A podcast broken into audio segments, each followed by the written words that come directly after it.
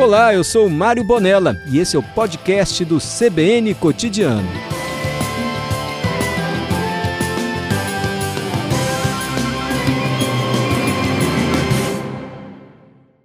Lira, boa tarde, obrigado pelo seu tempo e seus esclarecimentos aqui no CBN Cotidiano. Boa tarde, Aurélio. Boa tarde a todos aí nos ouvindo através da CBN. Ira, a gente teve uma reportagem aí, né, antes da, de eu te apresentar, e também muitas outras notícias que circularam desde ontem às seis e pouquinha, quando esse acidente aconteceu. É, ali a gente vê, pelo menos do que está sendo apurado, levantado e, e inferido desde que aconteceu, de que muita uma sequência de erros que culminou com a morte de seis pessoas, né? Exatamente essa a nossa análise, um planejamento de viagem mal executado, desde o início é, o veículo já sai com erros, é, um, um, dos erros, além do excesso de passageiros, né, lotação excedente do veículo, é a falta de, de um, um, planejamento em relação ao deslocamento, ao horário de deslocamento, com uma pausa para que os condutores pudessem descansar. Uhum. É, o, o, veículo ele saiu na tarde de sábado, início da noite de sábado, do Rio de Janeiro, passou aqui na Grande Vitória pouco depois de duas horas da manhã, já na madrugada de domingo, e continuou seu deslocamento até o norte do Espírito Santo. Ou seja, o condutor ele seguiu viagem por noite e madrugada até a ocorrência do acidente lá em Soretama. E ali a gente também vê outras questões, né, Lira? O próprio vídeo, ele é um vídeo muito forte, é, em consequência e imagem, por assim dizer, né? Mas tem a questão do número de passageiros, a questão do uso de segurança, a observância, o transporte correto das crianças, que deve ser feito em cadeirinhas, e também a questão, além dessa, do, do, do tempo de viagem, o cansaço ou possivelmente um mal súbito, né? É, toda, toda a cena, Aurélio, ela, ela foi analisada por, por nós, é, foi analisada por nossa equipe que esteve na ocorrência, é, até fazendo uma aqui uma é, declarando um pouco do que a gente vive no dia a dia, uma cena muito triste. Os nossos policiais ficam também abalados pelo que viram. Sim. E assim, a gente é, é, tenta entender o que aconteceu, quando nós chegamos no local do acidente e quando nós percebemos ali, nós vimos também os vídeos, nós concluímos que todos os vestígios ali indicavam para o condutor dormindo. Uhum. Aí a gente é, para para pensar que a gente pede muito, né? Vocês nos ajudam bastante nessa é, orientação de segurança. A CBN de manhã tem um, é, tem um trabalho com nós, com, com a Polícia Rodoviária Federal, é, de orientações. E, e é, foi tudo descumprido. A gente é, se depara com uma cena de, de, tragédia aqui no Espírito Santo, nossas rodovias, por conta de um descuido. Poderia ser evitável e não, infelizmente, não teve os cuidados necessários.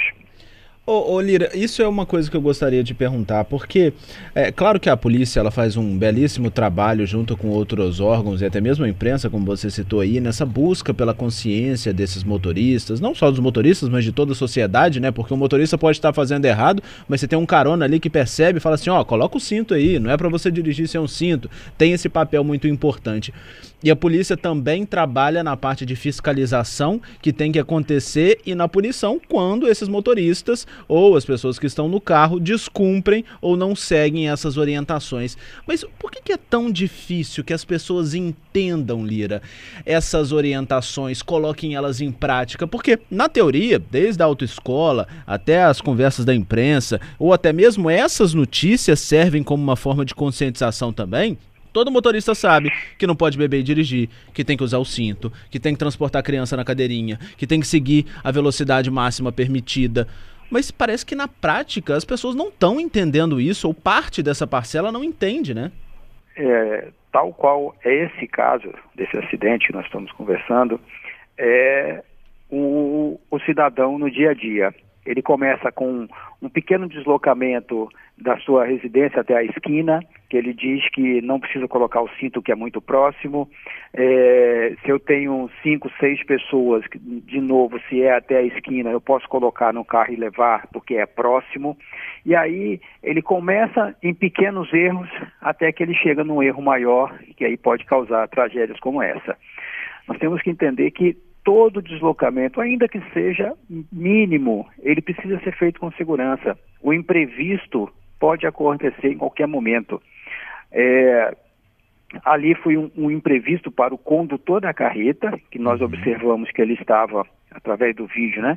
Que ele estava na velocidade regulamentar, ele tentou frear, uhum. mas olha, um imprevisto que é, é, é, poderia ter causado também a vida dele. Sim, claro. Mas por ele estar num, numa condição segura, né, para ele, sim, ele saiu ileso.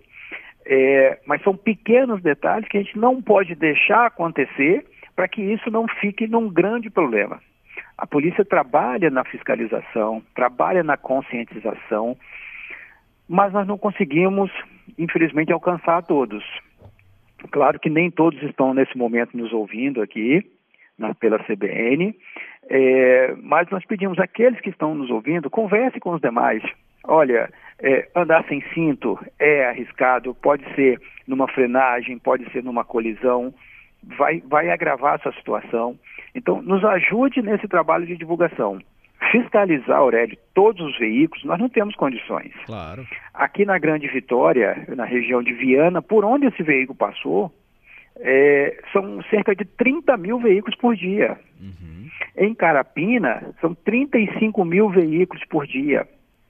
Como fiscalizar todos? Não, não, não temos como. É Nós trabalhamos com tecnologia, fazemos um cruzamento de informações dos veículos, mas ainda assim, nós não conseguimos identificar, é, né, com, mesmo com essa tecnologia, aquele condutor é, que está com sono, eu já não consigo identificar, são fatores assim humanos que o próprio condutor ele tem que entender o risco para ele, para os demais ocupantes e nos ajudar nessa prevenção. E tem aquela outra questão também que é sempre importante da gente falar da relevância, né, Lira? Conversar, orientar, esclarecer as crianças, que além de propagadores da, da, das boas informações, eles também funcionam muito bem como excelentes fiscais dos papais, dos adultos que estão fazendo errado. Exato. O meu filho faz muito isso. É, ele, ele fica olhando para mim o semáforo, se ficou amarelo, ele fala, pai, já está amarelo. É, quando eu paro, ele fica olhando para sair o verde. Ele vai me ajudando na conscientização e é, é alguém que nós vamos, claro, é, atender, né? Ele falou, nós vamos atender. Claro. É, mas essa conscientização tem que ser receptiva de todos os meios. Então nós estamos conversando aqui para que chegue ao motorista e ele aceite isso como um fator de cuidado. Nós não queremos fazer multa, não estamos preocupados em fazer uma grande quantidade de multas. Nós queremos é preservar a vida, cuidar do cidadão para que ele não tenha essas intercorrências no nosso deslocamento aqui. E Lira, a gente tem acompanhado né, os balanços que a Polícia Rodoviária Federal faz das estradas na Operação Ano Novo, a gente teve no Natal também, tem o verão que está acontecendo aqui, mas ah, atualizado para a gente questão do verão, como que os motoristas têm se comportado quando o assunto são os cortes às rodovias federais aqui do Espírito Santo durante esse verão, que a gente sabe também que recebe muitos turistas. Nós recebemos muito, muitos turistas, as nossas vias estão com um volume maior do que o normal no dia a dia e, infelizmente, maior também está o número de acidentes. Nesses primeiros 15 dias do ano, nós tivemos muito mais ocorrências de gravidade do que nos primeiros 15 dias do ano passado. É, isso é considerando esse aumento de fluxo, considerando é, ano novo, considerando é, verão e a proximidade do carnaval, é preocupante, porque nós sabemos que as festividades vão continuar. E aí nós precisamos atingir mais pessoas nessa conscientização, porque nós precisamos da ajuda de todos.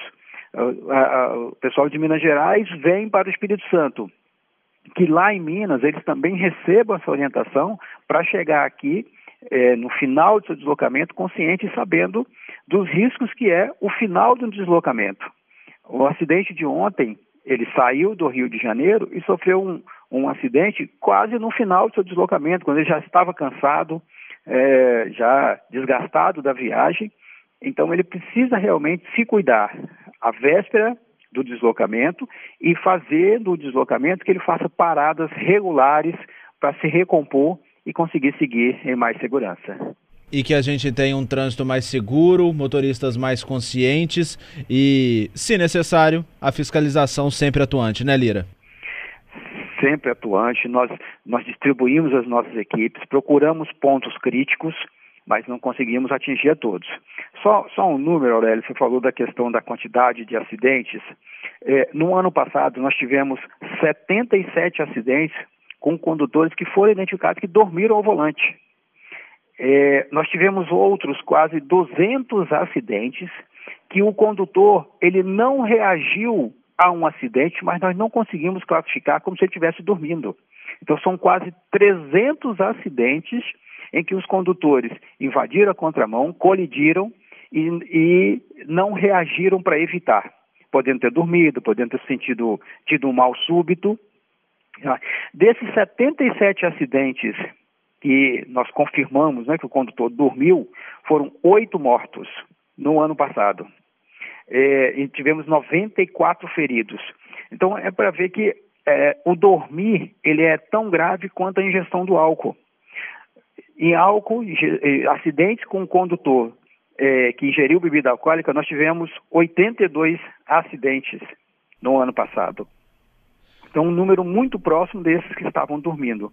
Então, o risco é semelhante à ingestão de bebida alcoólica e uma noite mal dormida e ele sai para dirigir. Tá aí, os números que o Lira traz para a gente mostram a importância da gente ter um trânsito mais seguro. E Lira, se tiver um acidente, uma pessoa que perdeu a vida, já é um número extremamente grave e preocupante, né? Com certeza. Nosso objetivo é não termos acidentes não termos gravidade nas nossas vias, nossas rodovias em todo o país. É, para nós uma vida faz diferença e muito. Por isso que o nosso trabalho é diuturno, né? nós estamos aí 24 horas, todos os dias da semana, sempre à disposição, conversando. Temos o nosso telefone de emergência. Você está dirigindo e viu um condutor, às vezes o, o sinal do sono, ele se manifesta um pouco antes. O condutor que está à sua frente está fazendo um certo zigue-zague, liga para 191, avisa a PRF, nós vamos abordar esse veículo para entender o que está acontecendo. Se ele tiver com sono, nós vamos orientar para que ele pare um pouquinho e descanse. Se for um condutor profissional que a lei nos permite, nós vamos parar esse veículo e impedir que ele siga a viagem. Nós queremos um trânsito seguro, não abrimos mão do nosso trabalho dia e noite para conseguir isso. Que assim seja que a gente consiga ter um trânsito que mate menos no nosso país, com tantas rodovias e com tantos problemas, mas também com tantas pessoas buscando as melhorias desses problemas, como no caso os policiais da Polícia Rodoviária Federal aqui do Espírito Santo. Lira, muito obrigado pelo seu tempo, como sempre, e os excelentes e pontuais esclarecimentos. Nós agradecemos a oportunidade. Contamos com o apoio sempre da CBN nesse trabalho de conscientização para chegar até os nossos condutores e reduzirmos a gravidade. Muito obrigado boa tarde. Nós que agradecemos, Lira, muito obrigado por suas informações. Excelente tarde.